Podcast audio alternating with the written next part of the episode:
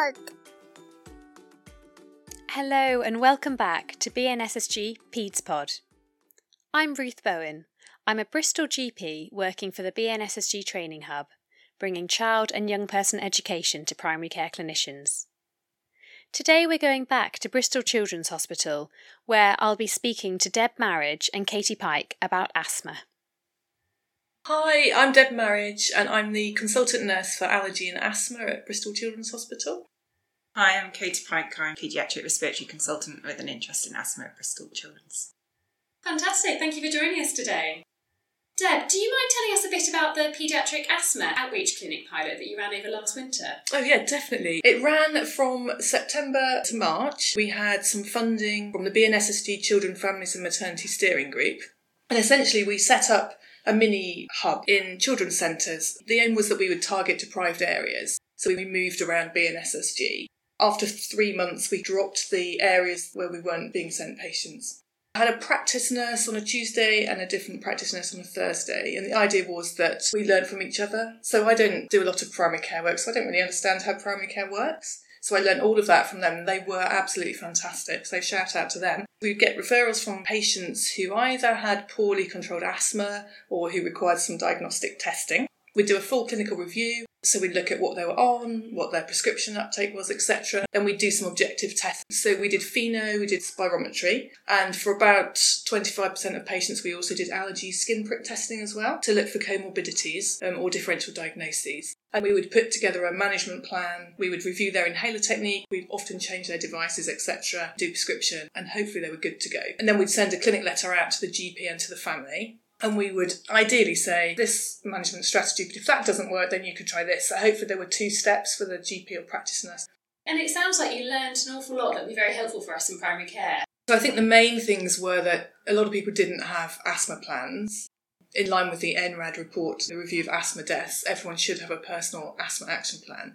And I think they are quite time consuming. So if you haven't got very long, or you're sometimes doing an annual review by text questions, and if they're well, you might not see them. So those people may not have a plan in place.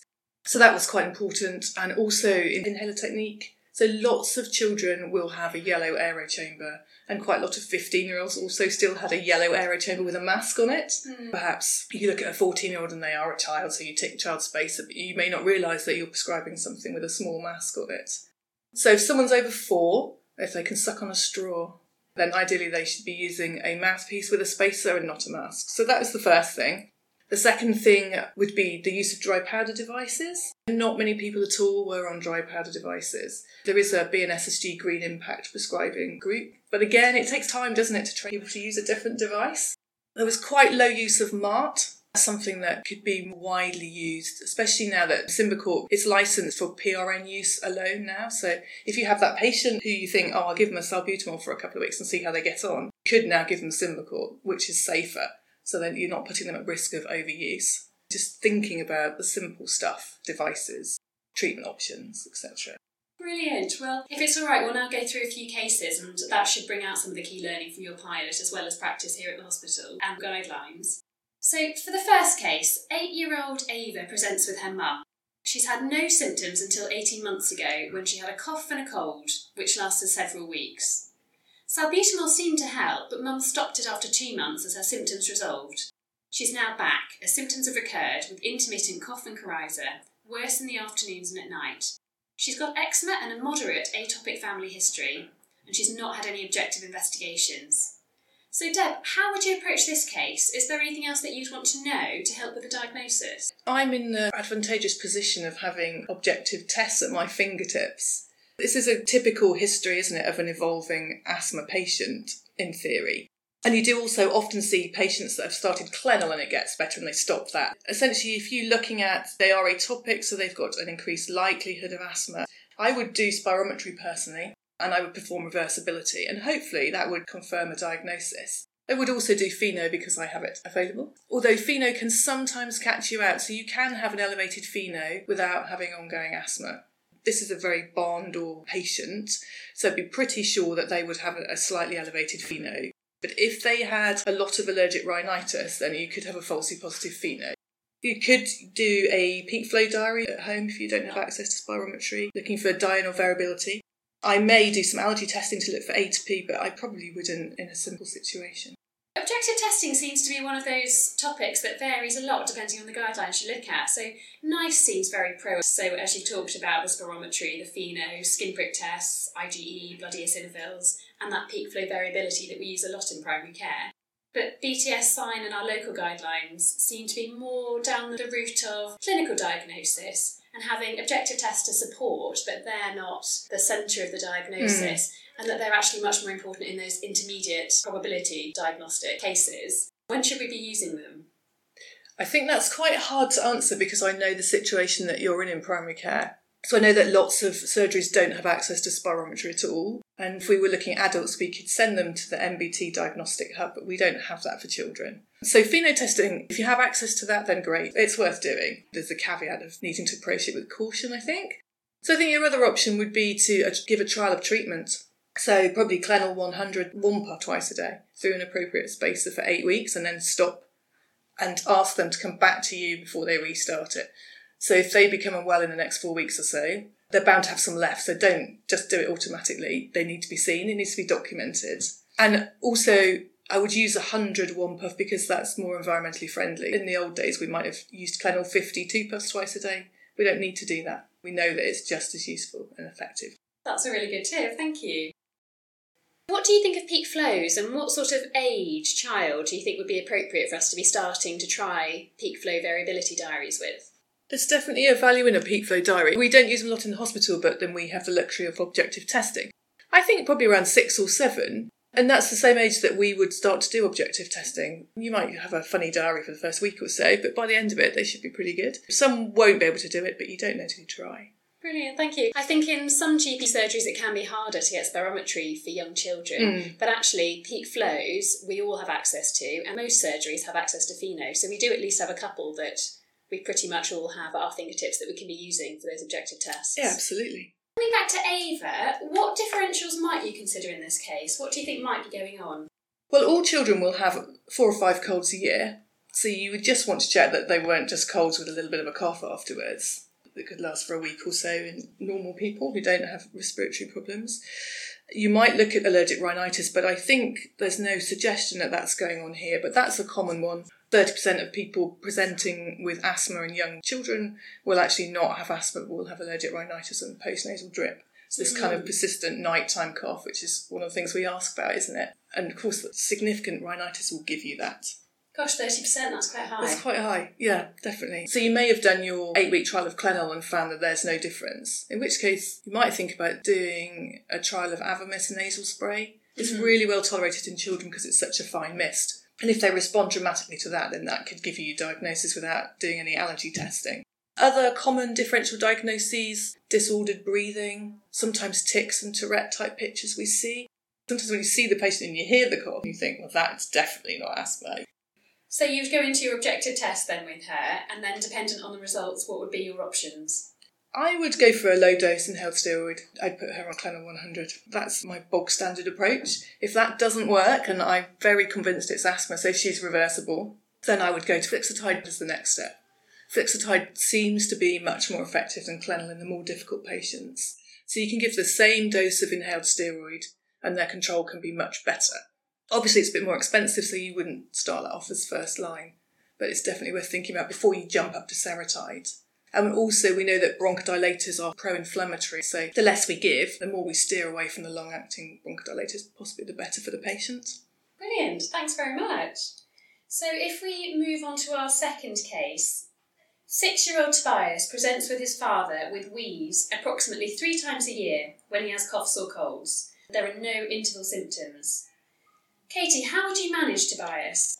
Deb's mentioned a number of the things that we do, and we tend to look at asthma in quite a systematic way. The first thing here, again, what are these symptoms? So we've got a reported wheeze. Now, many people use the word wheeze to refer to different respiratory sound. Any type of noisy breathing is quite often reported as wheeze. Clarify exactly what Tobias and his father are referencing. And then the next thing to think about is how frequent this is. And as Deb has said, many children will have upwards of eight infections over the winter If he's only wheezing three times a year, it sounds like not every single cold is tipping him over the edge. So that's quite reassuring, really, in terms of what intensity of treatment he might need. I'd probably probe a little bit around are we absolutely sure this is always with coughs and colds? Again, because we've said they're so frequent, they could just co locate. Think about the type of things that might prompt wheezing at other times. I mean, sometimes I think we're pushed for time, and we might even use medical jargon to a patient and say, Well, do you have interval symptoms? And they look at you and think, What on earth are you talking about? So, specifically saying, you know, when your child is running around and thinking about the age of the child, if they're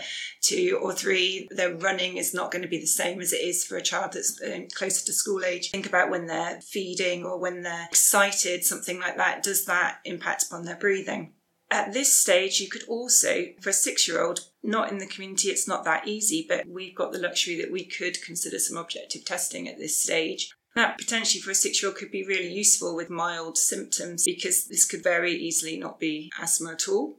In which case, why are they here today on this day? Did this happen last week or is this three times that happened almost a year ago? Does it need treating? If it does, and it's just with viruses, coughs, and colds, it would be reasonable to treat that symptomatically actually with just salbutamol. And I think we've gotten a little bit cautious about doing that because our guidelines now are saying there's the worry about salbutamol being pro inflammatory and you shouldn't really be giving it without any steroid. And I think this is where we're let down a little bit by the inhalers that are available to us. So if there was an easy combined steroid and even a short acting bronchodilator, then actually for these children this might be useful. In this case, there isn't. We don't have that. So if you see them in the middle of a wheezing process with a cold, it's not unreasonable to give them some symptomatic relief with salbutamol at that point. The thing is, you've then given somebody a inhaler which they could use at any point over the next year. So again, follow up is really important because you want to know how many times they're using it.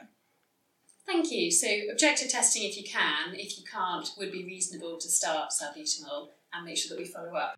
His symptoms then progress to a persistent wheeze, which is, as you say, triggered by some of these typical asthma triggers, such as changes in the weather, exposure to pets, and exercise. Returns with his father as he's now using the salbutamol almost every day. What would you do at this point? Well, it's good job he's come back because that was my worry that the salbutamol was going to be used quite a lot. So I think we need to have a little think about is this viral-induced wheeze now? Or he's getting a little bit older. Has this evolved into an asthma picture? There isn't, and this is the spiel that I will often give patients. There is not an asthma test. There's no such thing as a crystal ball. Many children wheeze when they're very young, and the ones that have asthma is very easy when they've carried on wheezing beyond six, seven, eight years of age to say, "Oh, look at this."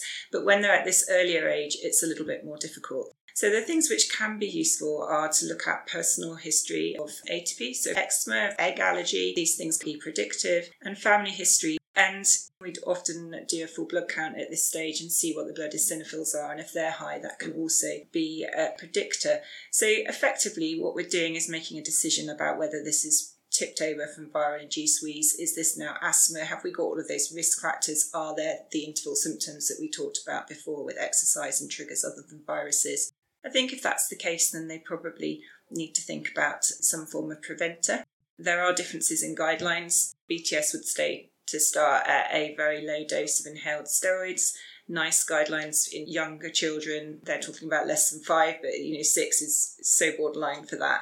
It's probably phenotypically the same thing. Would suggest a slightly different strategy. Whereas if you're going to do a trial, you want to know if that trial's worked. And sometimes they might give an 100 2 plus twice a day so that if it's not worked on that, I know it's not a problem that the dose is too low, basically. But again, what are you giving people? You have to give them the knowledge to know when to come back and to complete that trial, essentially. Okay, so what would you give him to take home? I would definitely give him a Clenil and I would probably mm-hmm. give him a 100 at 2 plus twice a day. But okay. the taking home is one thing, the coming back is another. Yeah. so they, they would have to come back after eight weeks and you would need to set the groundwork for that review meeting by telling people what you want them to be looking out for in that time. And you have to think about the frequency of symptoms. If you're only having symptoms three times a year, you're not going to see a benefit over eight weeks. Thanks. So he comes back in eight weeks, as you've asked him to with his father, and his symptoms have improved with Clenil, but he's still using salbutamol three to four times a week.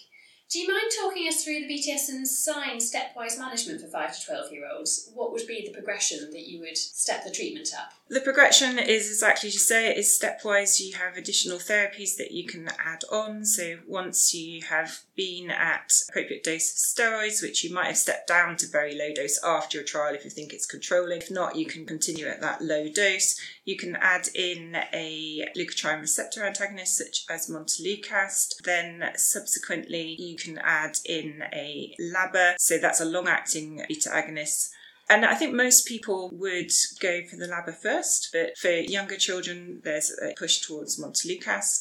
The thing about the steps, however, is that you don't just progress through blindly. Probably what I would do if he came back and he wasn't fully better is assess the many things that Deb has mentioned about is the diagnosis correct, is the inhaler technique correct, etc. Is he actually taking the inhaler?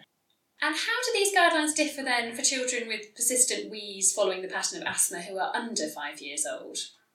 It depends which guideline you're following, but under the BTS, essentially, there isn't that option of the long acting beta agonists. It is unusual in the community to see a child prescribed Seretide under five, and this case is, is six, so he could, for that reason, Montelukast comes earlier in the algorithm. Brilliant, thank you. So, moving on to our next case. Eight year old Fatima is on Seretide 125, four puffs twice a day, Montelukast, and salbutamol. She's been issued 11 Seretide MDI inhalers with a spacer and mask, and 8 salbutamol MDI inhalers in the last year. She's had multiple primary care appointments, resulting in increasing steroid doses, but still reports being breathless during exertion. Deb, if we come back to you, how would you manage this case? Well, I think any child taking four puffs of Seretide 125 and still reporting symptoms either doesn't have asthma, which is the key, I think, or is possibly over reporting. What we're seeing here is really good adherence. So she's picking up a Seretide every month and also picking up lots of salbutamol as well. So sometimes what I would do would be to ensure that the salbutamol is on variable repeat so that actually she has to ask for it rather than it just being prescribed automatically.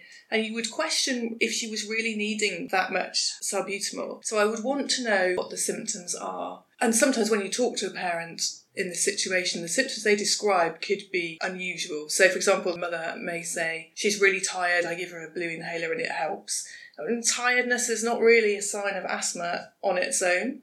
I would probably also contact the school. Sometimes there are advantages to having a diagnosis of severe asthma, so there are financial advantages. Sometimes people are just very worried about their children. It's not that they are making it up, it's just that they see a problem in front of them and they assume that it is asthma and that that's how they have to manage it. So it's very multifactorial, really. But I would definitely want to do objective testing on this child and I'm sure I would find it would be completely normal. What I might want to do is to instantly stop the seretide, but you're not going to be able to do that in this situation. This is going to take time. So I think I would probably go for two puffs of seretide with a three or four month review. Mm-hmm. I'd be fairly sure that a child like this would come back for their reviews because I think they're quite medically engaged. Yes. And then I would chop it again. Then I would go down to Clenil. And then hopefully I could get her down to Clenil 50, maybe one puff twice a day, and see how we get on and keep doing objective testing. And is that the sort of frequency with which, when you decide to step down management plans, you would step them down over? It might be a little bit longer depending on how easy it is to get them into your clinic, but I would probably go for about four months.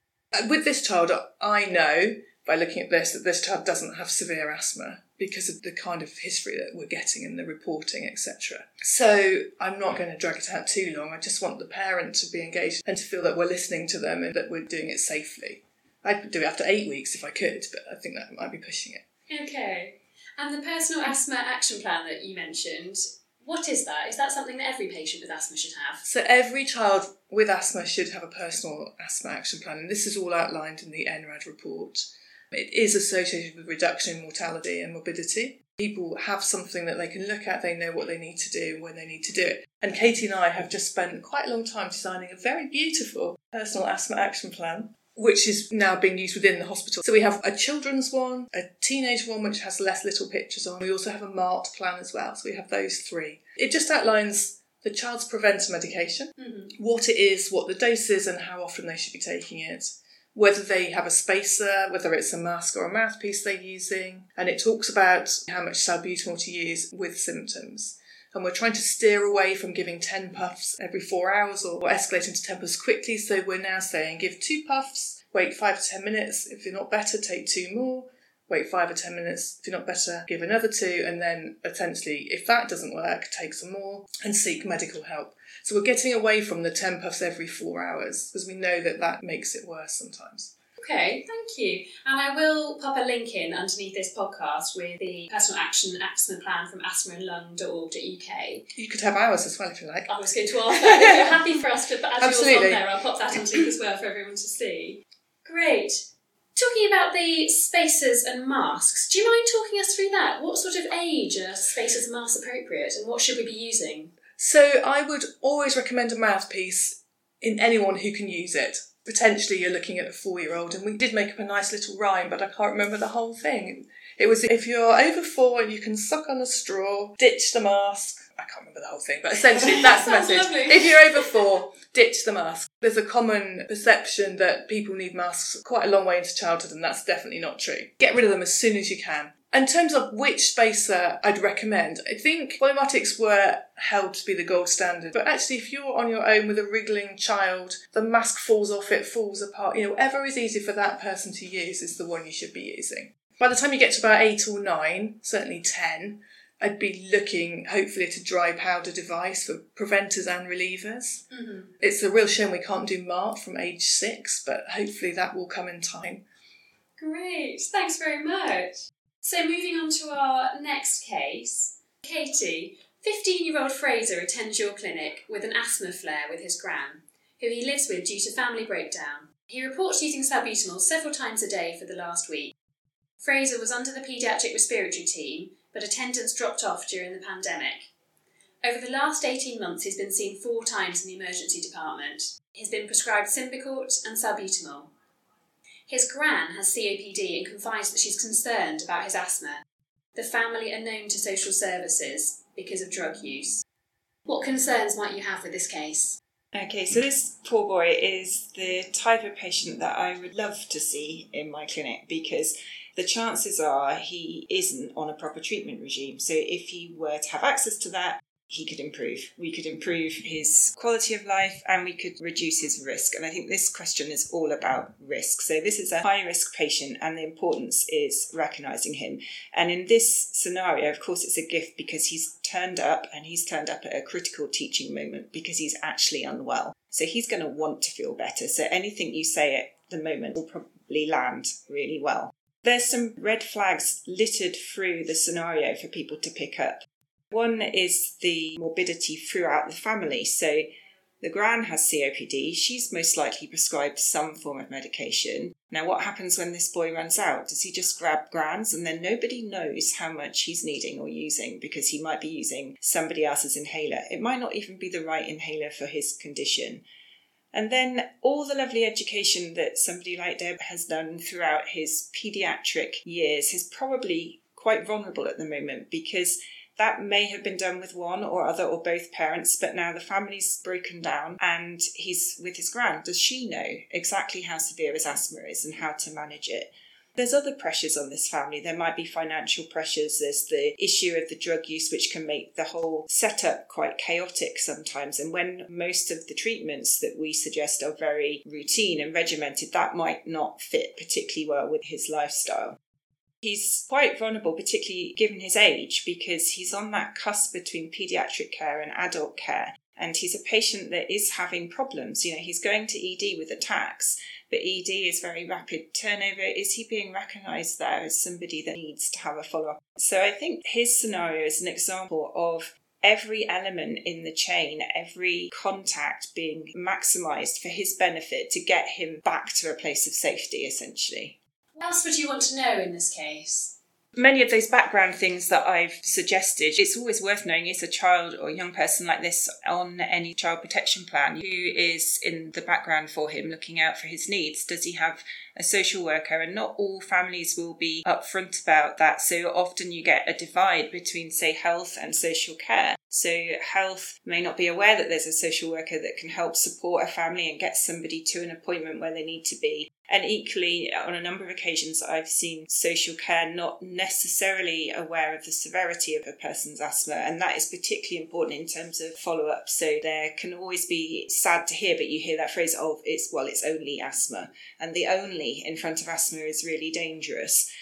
A child that had another chronic condition, now that might be something like diabetes or if they had ongoing treatment for a malignancy, there is absolutely no way that a social care team would allow that child to miss their follow up. But for asthma, we do see that time and again. And I think our role as healthcare workers is to just be very clear about the severity of the asthma and the potential for a life threatening attack. So on our clinic letters now, instead of writing asthma, if a child has had a life threatening attack, I will write life threatening asthma. I used to hold back from doing that because I worried about frightening children and their parents, but they've already been frightened. They've already been through that one attack and they deserve not to go for another one.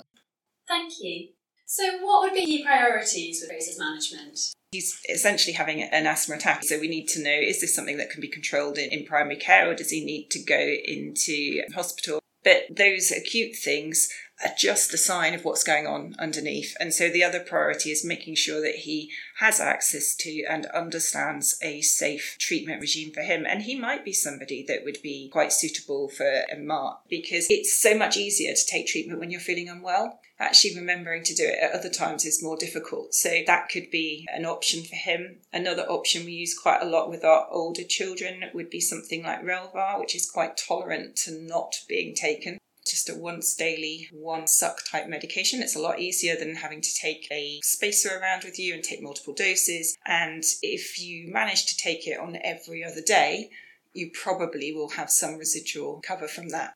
What's in Relvar? Fluticasone furoate, which is like fluticasone in any other way, except for it's slightly less adrenal suppressive. So it's a really nice steroid, but it's also able to be long acting and you only need it once a day. And then the long acting bronchodilator is something called vilanterol, which again has a very long duration of action. Can you talk us through the MART regime that you mentioned? What is a MART regime? MART stands for maintenance and reliever treatment. It's a bit unfortunate because for most of our careers we've been talking about preventer and reliever. MART is where we're at. It's to use a combination inhaler. Often we talk about SMART because of what's licensed in the UK, and that's Symbicort, so that adds the S on and that is a combination of inhaled steroid and a LABA. The maintenance is usually one or two sucks of a 100 or 206 inhaler twice daily. And then on top of that, you have some reliever sucks that are taken as needed. The guidance around that is that you can take up to 12 sucks total in a day. So if you're taking two twice a day, you've got eight that are yours to take as and when you need them throughout the day in terms of ceilings on that, what we would say is if you have six at any one point, and at any one point in practical terms is over one to two hours, or if you're needing the 12 for two or three days at a time, that is not normal. So at that point, you need review. And the LABA in that is quick acting enough, is it, to be acting as a reliever? It's formoterol. So the difference between the Symbicort and, say, Seretide is that it's quick acting, so they get relief of their symptoms as they take it. So, what sort of patient should we be thinking about? Unfortunately, at the moment, it can only be patients that are 12 years or over. In my experience, I've found it has worked really nicely for patients that have mild to moderate asthma. In terms of patient characteristics, we've found it suits patients that would otherwise be taking a lot of salbutamol. It's quite useful for people that do a fair amount of exercise and have exercise induced symptoms because they can take it before or even during exercise. And also, it's a portable inhaler, so it's just practically useful for that. I think in the future it's going to be the treatment of choice for the majority of patients, actually. Wow, okay, thank you. So you've got some really good options then for Fraser in terms of next steps. So SMART is obviously a really good option for him. What else might you be considering? This boy has been into ED four times over the last few months and could genuinely have really severe asthma. So he might be somebody that needs a hospital clinic for consideration of whether he has actually severe asthma and if he needs a biologic treatment, for example. Do you mind talking us through the point at which we would be referring in to secondary care for the biologics? Eligibility for biologics is based on severity of symptoms requiring prednisolone. So there's slightly different cut-offs for each biologic, but in the region of three or four courses of steroids in a year, particularly in those older patients where there's less virally triggered asthma attacks throughout the year. They're having that number of attacks, they should be referred into secondary care So, what are your key take home messages? My first one is step back before you step up. So, if somebody is prescribed a treatment and it doesn't seem to be working, I'd go through their prescription history, I'd check their inhaler technique, because if they're not really taking it, you shouldn't be giving them more. For another tip, I would say always think about risk rather than just control. We want to know who's going to have an attack next. Direct attention that maybe we can stop that being an inevitability. Spacers and masks is another one. So Mhm. get rid of the mask and personal asthma plans. Make sure everyone's got one of those. My key take home messages are really think about the different differentials. So, I was a bit shocked by that 30% of people actually have allergic rhinitis. I didn't realise it was anything like as high as that. Trying the Clenil at a higher dose when you're doing a trial of treatment to see if they respond to it. That's a really good and logical tip. Coming back to what you just said there, Deb, with no mask over four, and the dry powder devices, thinking about them from about 10 or 11 upwards. Not stepping up the asthma regime before we've gone through the adherence, the inhaler technique, thinking about the differentials, that seems like that's a really common Yeah. theme. And then thinking about safeguarding as well around severe, potentially life threatening asthma. So lots of really key take home messages for me there. Are there any key resources that either of you would like to highlight to primary care clinicians? I think that the Allergy UK resources on allergens are really worth looking at. So, if someone has allergic rhinitis, there are really good leaflets easily accessible on their website on house dust mite allergy. Asthma UK obviously are valuable. Asthma Plus Lung UK is really good for inhaler technique videos. Direct people to that landing page and then they can go to whichever inhaler they have. And it's got nasal sprays as well. Brilliant, thank you. I'll add all of those underneath this podcast. Thank you very much. Thank you. The contents of these podcasts are for educational purposes, aimed at primary care healthcare professionals only. They do not substitute professional medical advice or consultations with healthcare professionals. Information presented is the opinion of the healthcare professional interviewed based on their interpretation of best practice and guidelines at the time of the interview. It is the listener's responsibility to compare information given with up to date national and local guidelines. The BNSSG Training Hub, Ruth Bowen, and interviewees are not liable for any clinical decisions made as a result of this podcast.